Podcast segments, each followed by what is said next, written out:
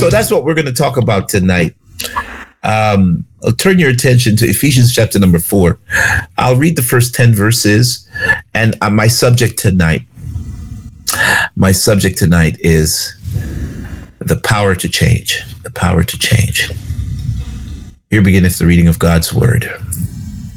Paul is writing to the church in Ephesus in Ephesians chapter number four. He writes, As a prisoner of the Lord, then I urge you to live a life worthy of the calling that you have received. Live a life worthy of the calling.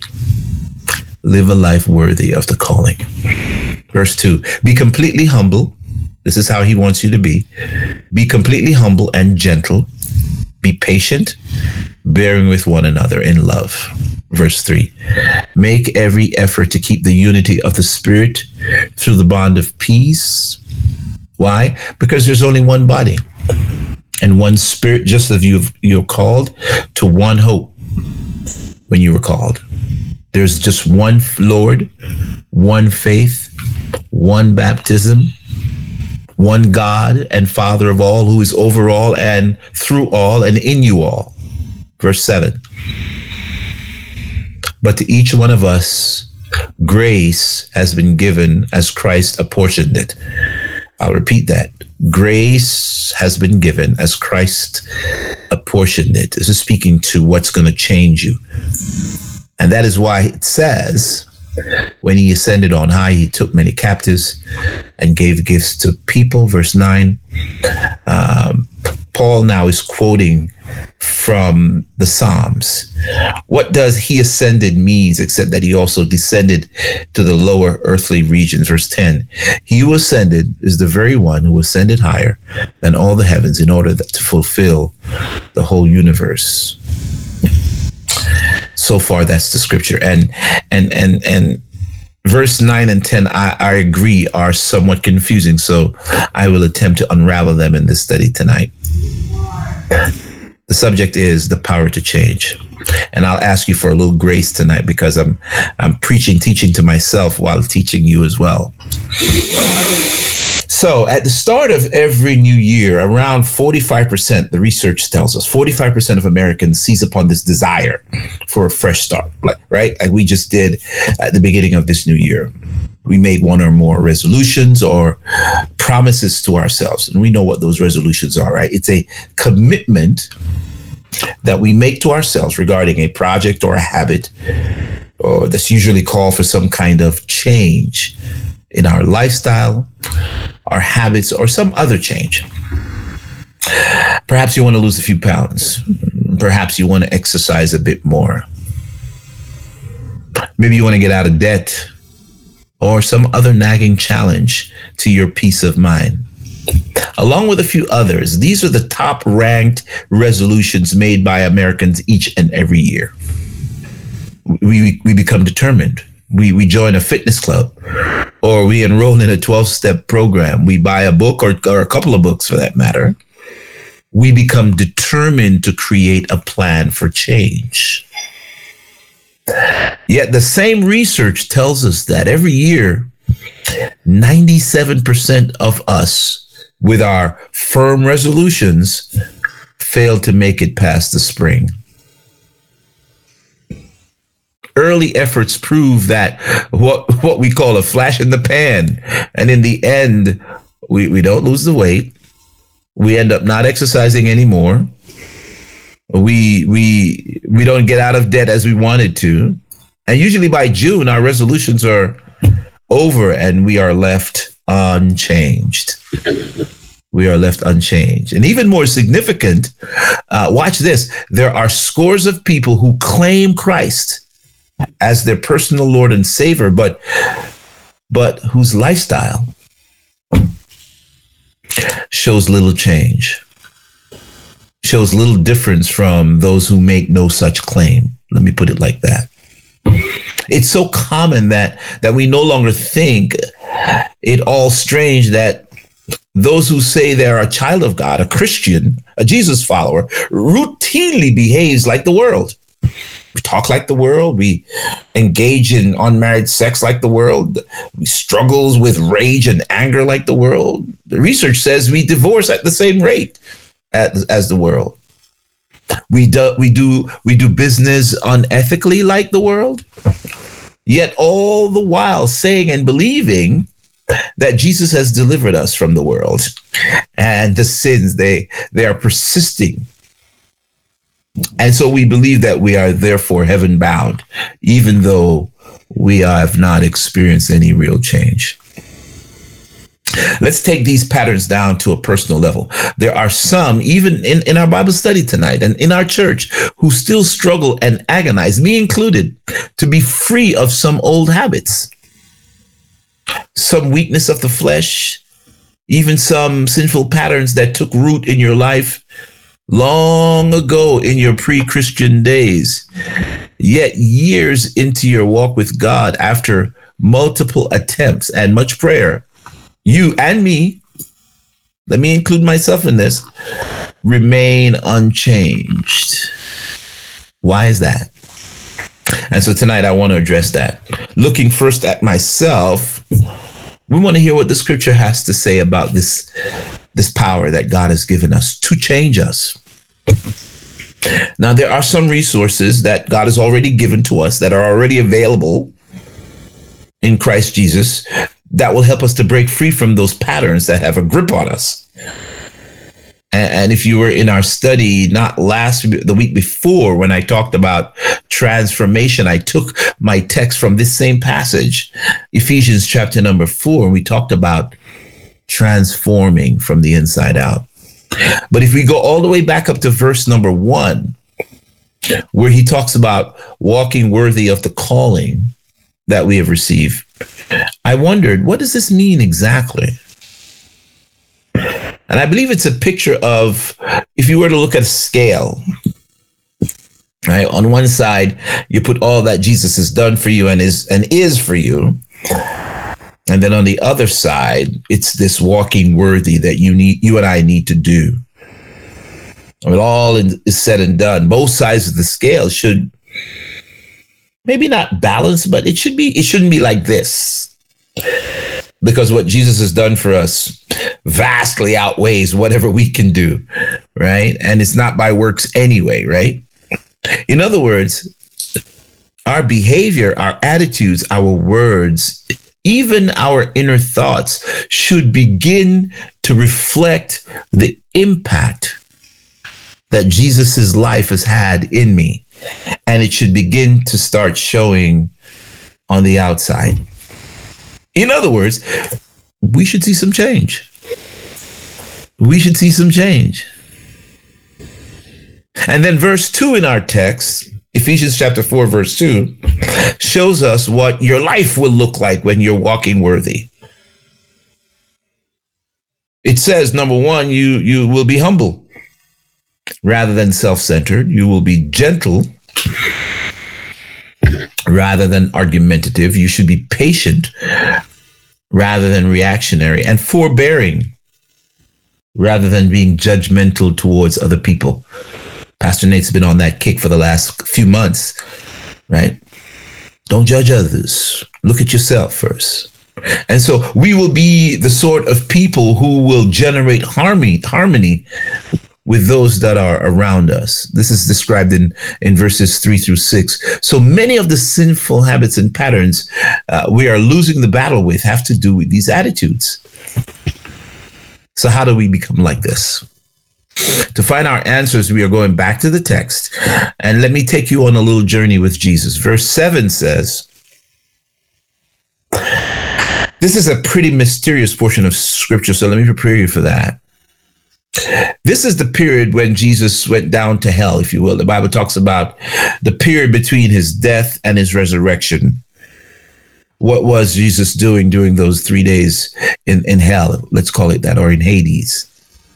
And how can that help us to understand that our long standing addictions or our challenges? How can he help us break free from those? Or maybe forgive someone who has deeply wounded us? Or maybe break this habit of cursing or pornography or whatever it is. If you're ready for real life change in Christ, take a look at what happened at that particular time beyond the grave. Let's go to verse 7. And I'll repeat it here. It says, Now grace was given to each one of us according to the measure of Christ's gift. Verse 8. For it says, When he ascended on high, he took prisoners into captivity and he gave gifts to men. Verse 9. But what does he ascended mean except that he descended first into the lower parts of the earth? The one who descended is the same one who then ascended far above all the heavens that he might fill all things. So I learned a, a few biblical principles that I want to share in this teaching tonight. Principle number one every Christian can change and indeed must change, according to verse 7 in in in, in some parts of the South, like Louisiana, uh, and even further south, like in Jamaica or in the Caribbean or even to Africa, there are certain words. The word in Louisiana is lagniappe, lagniappe, taken from the French.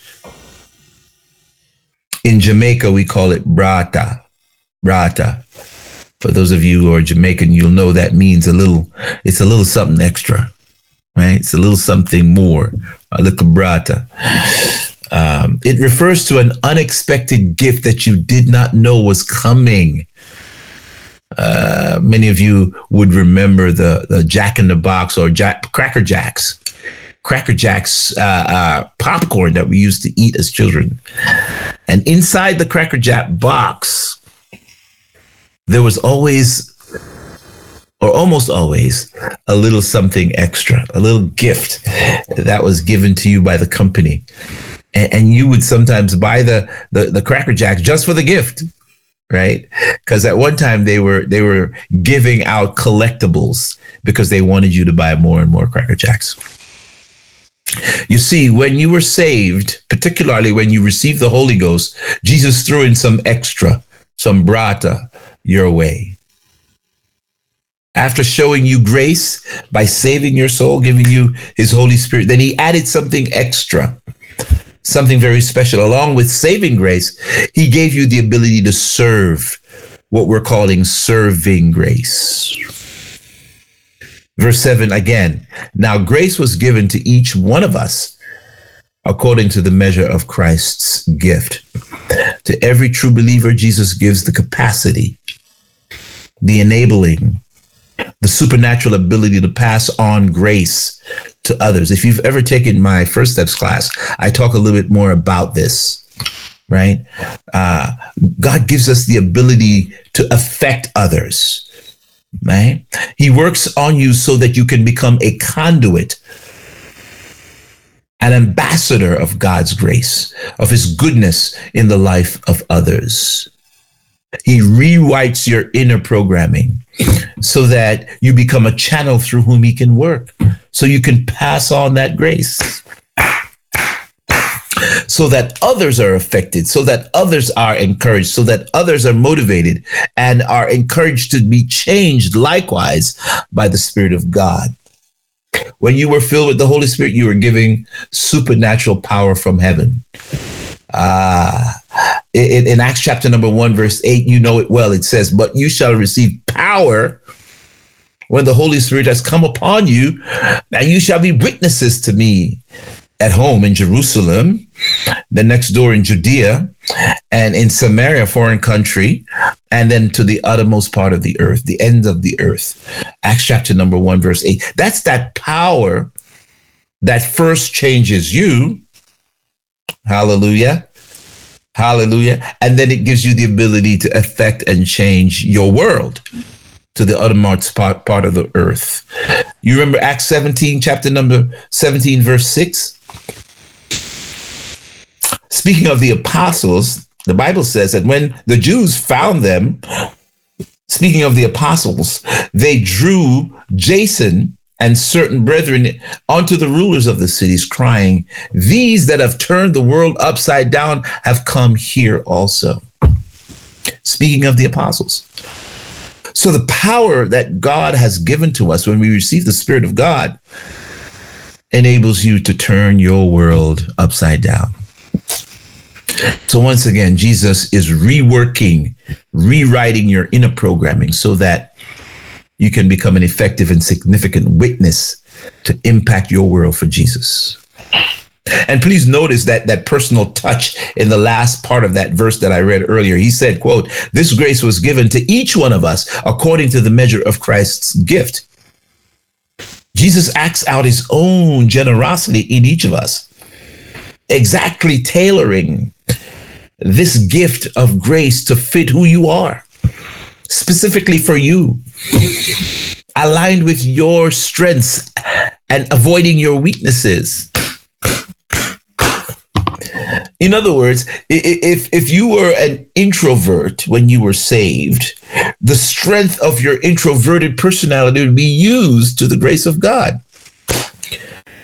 If you were an extrovert, similarly, God would use you with your giftedness. If you had the gift of gab, guess what? You'll end up teaching or preaching or something similar. Maybe being an evangelist on the street corner or something. Do you understand what I mean? God uses what your unique personality brings to the table so that it can give glory to God and give great joy in your life as well. Here it is again in scripture. Every Christian can change. Going back to that reference that I gave you two weeks ago of the, the caterpillar eventually changing into a butterfly. The caterpillar doesn't get a vote on whether it will become a butterfly. You know, it doesn't try on its cocoon to see if it likes the idea before it moves into its cocoon. God has built this transformation into your DNA, into your programming, into your very essence. Amen. Your Holy Ghost package and giftings that was specifically designed for you when you surrendered your life to Christ already has everything you need to transform into the image of Christ that He intended for you to be. It's oh. already in there. It's in the box. It's in the box. It's in the box. And so, in the same way, true Christians, here we go again, we are changed from the inside out. For the caterpillar, using that same metaphor, he was always meant to fly.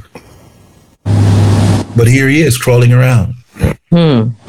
Come on, somebody. I know that's for somebody. But you were meant to fly. Jesus is, has equipped you to experience flight, that abundant life of glorifying God in all you do. That's going to be your flight. So, so anytime you hear someone who claims to be a child of God, a, a Jesus follower,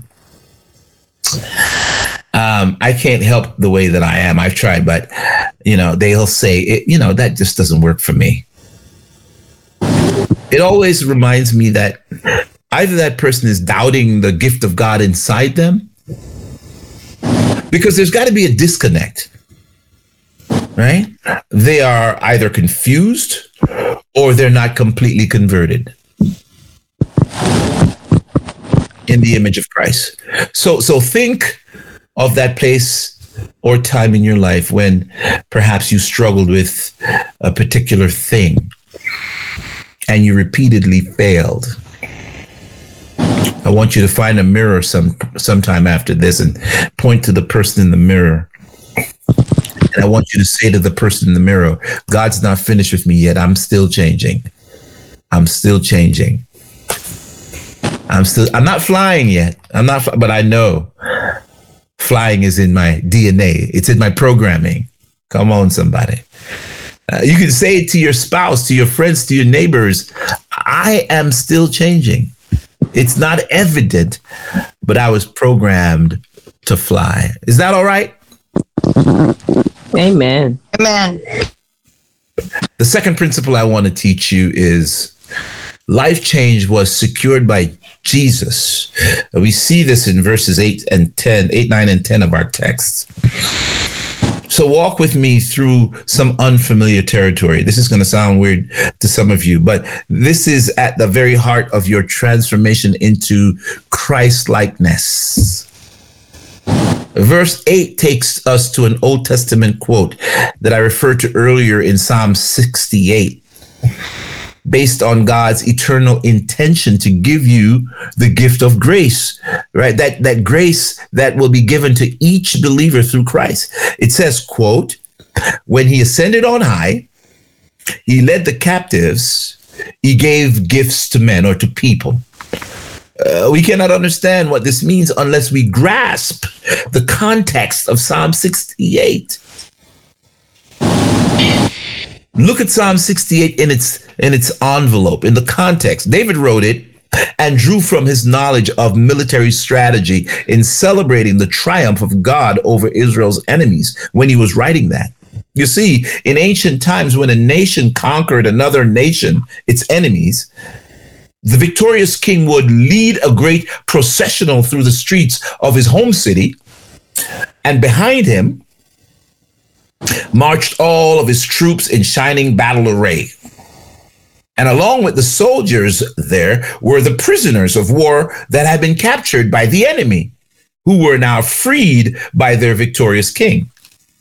Next in line are the conquered enemies behind them, led by their defeated king, right? And they're in chains and they're humiliated and they're in utter defeat. And finally, behind them were the livestock and the wagons of what they call the, the, the spoils of war, the f- full of gold and silver and jewelry and all the valuable things captured from the enemy's camp. And when the procession arrived at the palace, the king would then order, watch this, he would order the distribution of the spoils. He gave gifts to men. He would order the distribution of the spoils of war. And one by one, the people would then be given some token of the king's victory, which would serve as a constant reminder of the triumph over this formidable enemy. Now, take into consideration Ephesians 4, verse 8, when, which describes this procession led by Jesus. He ascended on high, he led captives, he gave gifts to men, right? It's mirroring that ancient um, procession that was typical in the in that time. We know a tremendous battle has been won by our Lord. He, he took on the full force of a world of sin, and it was allied with the enemy, the devil, Satan himself and his armies. And then the final battle occurred on top of a hill outside Jerusalem, a place of the skull called Golgotha. And there, suspended above the earth on a cross, Jesus unfolded the most surprising, unusual strategy ever conceived. So thoroughly taking our sins and his body that the Bible says he became sin for us.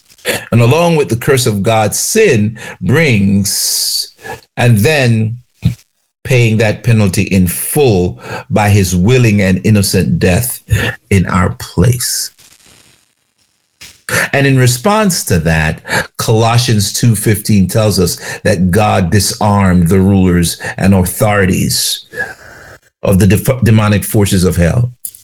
And he disgraced them publicly when he triumphed over them by Jesus. So King Jesus has in his processional ascension to heaven the defeated forces of the enemy. He also le- leads a host of captives, and we'll explain that on in a little bit more later. Finally, he gave the gifts to men, to his people. That gift that God gave you, come on now, your your unique ability to to pray, your unique ability to teach, your unique ability to be a Sunday school teacher, your unique ability to sing, gifts, your gifts, right?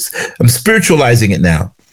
Along with the gift of the Holy Spirit, God gave you these gifts to serve as a reminder of your calling as a believer, a token of the triumph over the enemy.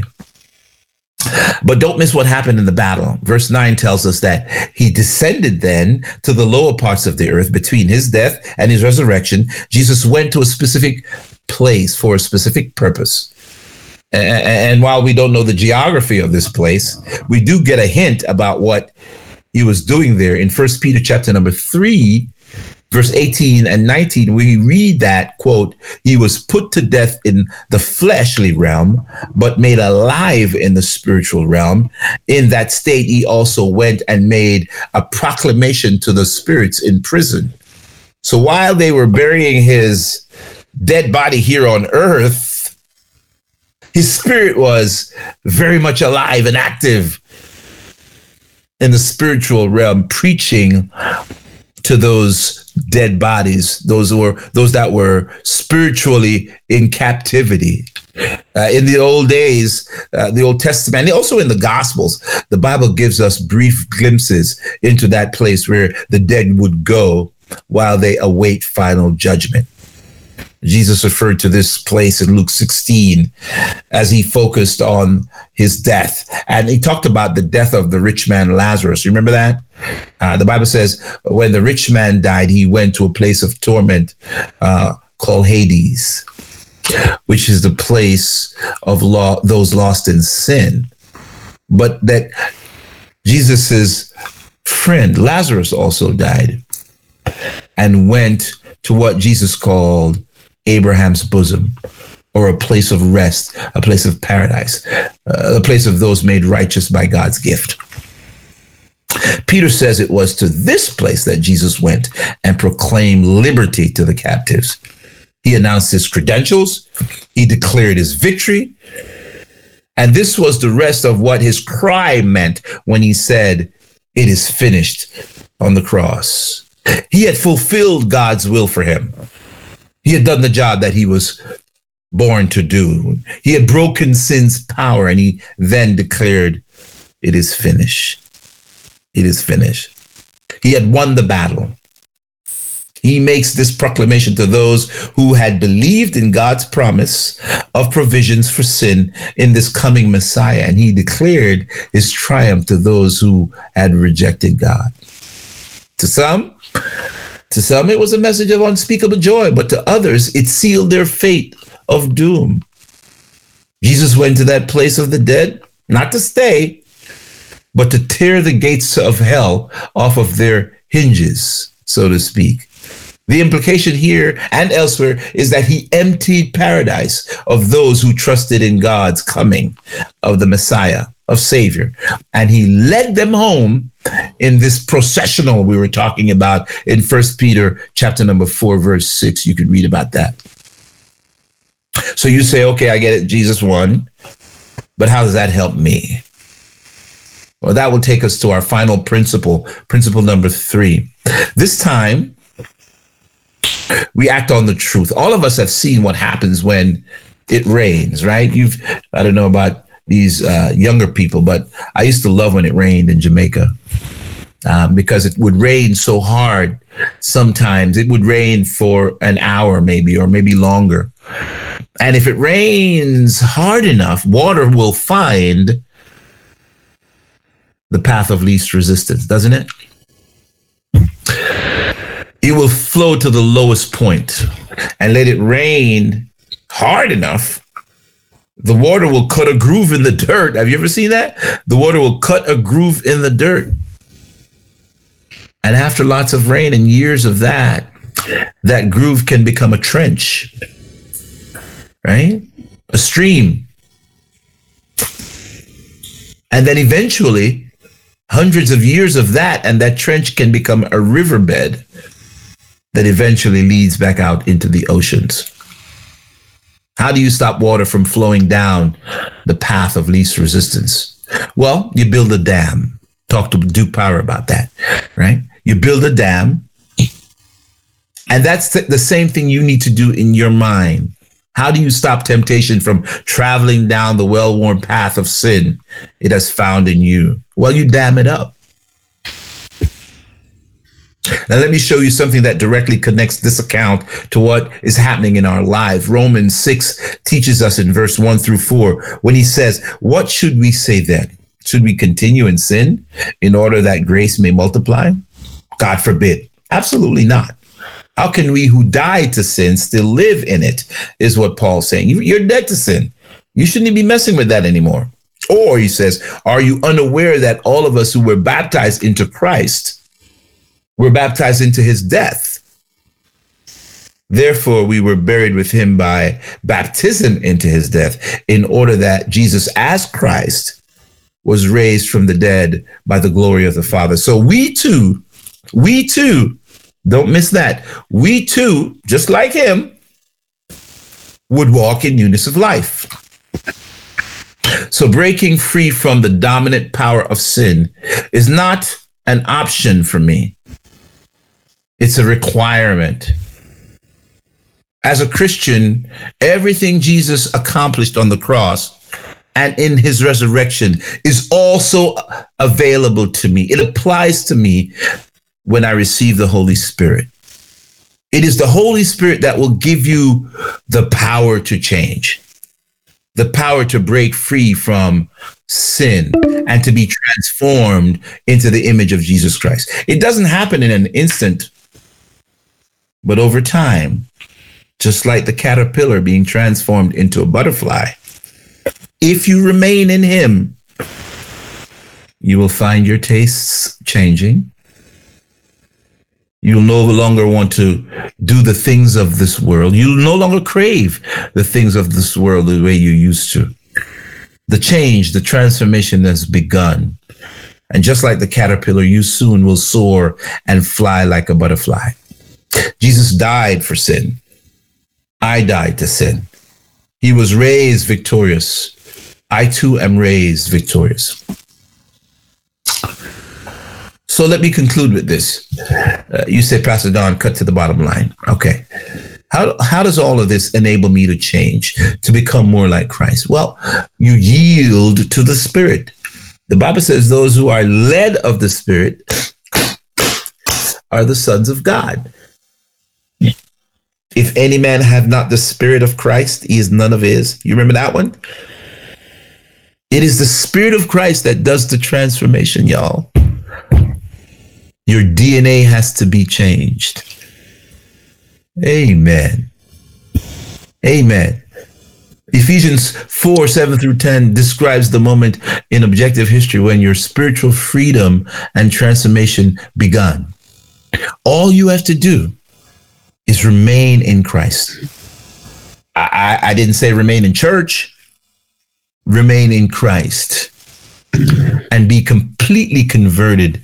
Uh, I have to brag on Mother Drummond a little bit more. So my grandmother, my my maternal grandmother, my mom's mom, whenever she would see a, a child of God acting out, she would say, uh, "I have not so learned Christ," or "He needs to be completely converted." or she needs to be converted or they're not completely converted. She was always saying they, they need to get it a little deeper. The objective of the caterpillar was always to fly. And if you have not yet start to transform, we should begin to see signs of your transformation. When I got saved, it didn't happen right away, but if you ask my mom, she'll tell you. I eventually gave away all my records, my amplifiers, my my turntables, my speakers, even microphones, everything. I just lost the taste for it. I lost the taste for it. Uh, I, I felt like the Lord was moving me on to something different. Uh, and Paul said it in 2 Corinthians 5:17, if any man be in Christ, he's a new creature. The old things are passed away. Behold, all things are now become new. So if that is so, why do I still mess up sometimes and perhaps even lose more than I win? Well, it could be one of two reasons. Maybe I'm not completely submitted to the Spirit of God. I'm not being led by the Spirit of the Lord. And you may not even believe that you've won the complete victory over sin. And that then speaks to whether or not you are completely converted. It starts with your believing, believing that God has done this work in your life and that the Spirit of God is transforming you. You have to believe. The question is do you believe? The fight against sin is called the fight of faith, right? Paul says it, you know, let's fight the good fight of faith, lay hold on eternal life. You win by by trusting or believing that Jesus has already beaten your worst enemy. So walk in victory and pick up those spoils of war, the, those gifts that he gives. And so finally, I ask you, do you truly believe? Do you truly believe? Praise the Lord. Amen. Well, that's my teaching for tonight. That's all I have. Thank you for listening to First Church Charlotte. If this podcast has blessed you, please rate it with four or five stars. By doing so, you will help others find our free podcast and bless them. If you're in the Charlotte, North Carolina area, come worship with us at 4929 North Sharon Amity Road. For information about service times, church ministries, and so much more, visit us online at firstchurchclt.com. If you would like to help support our efforts, please text GIVE to 704 445 5353. We pray God's richest blessings to you. Come, worship with us.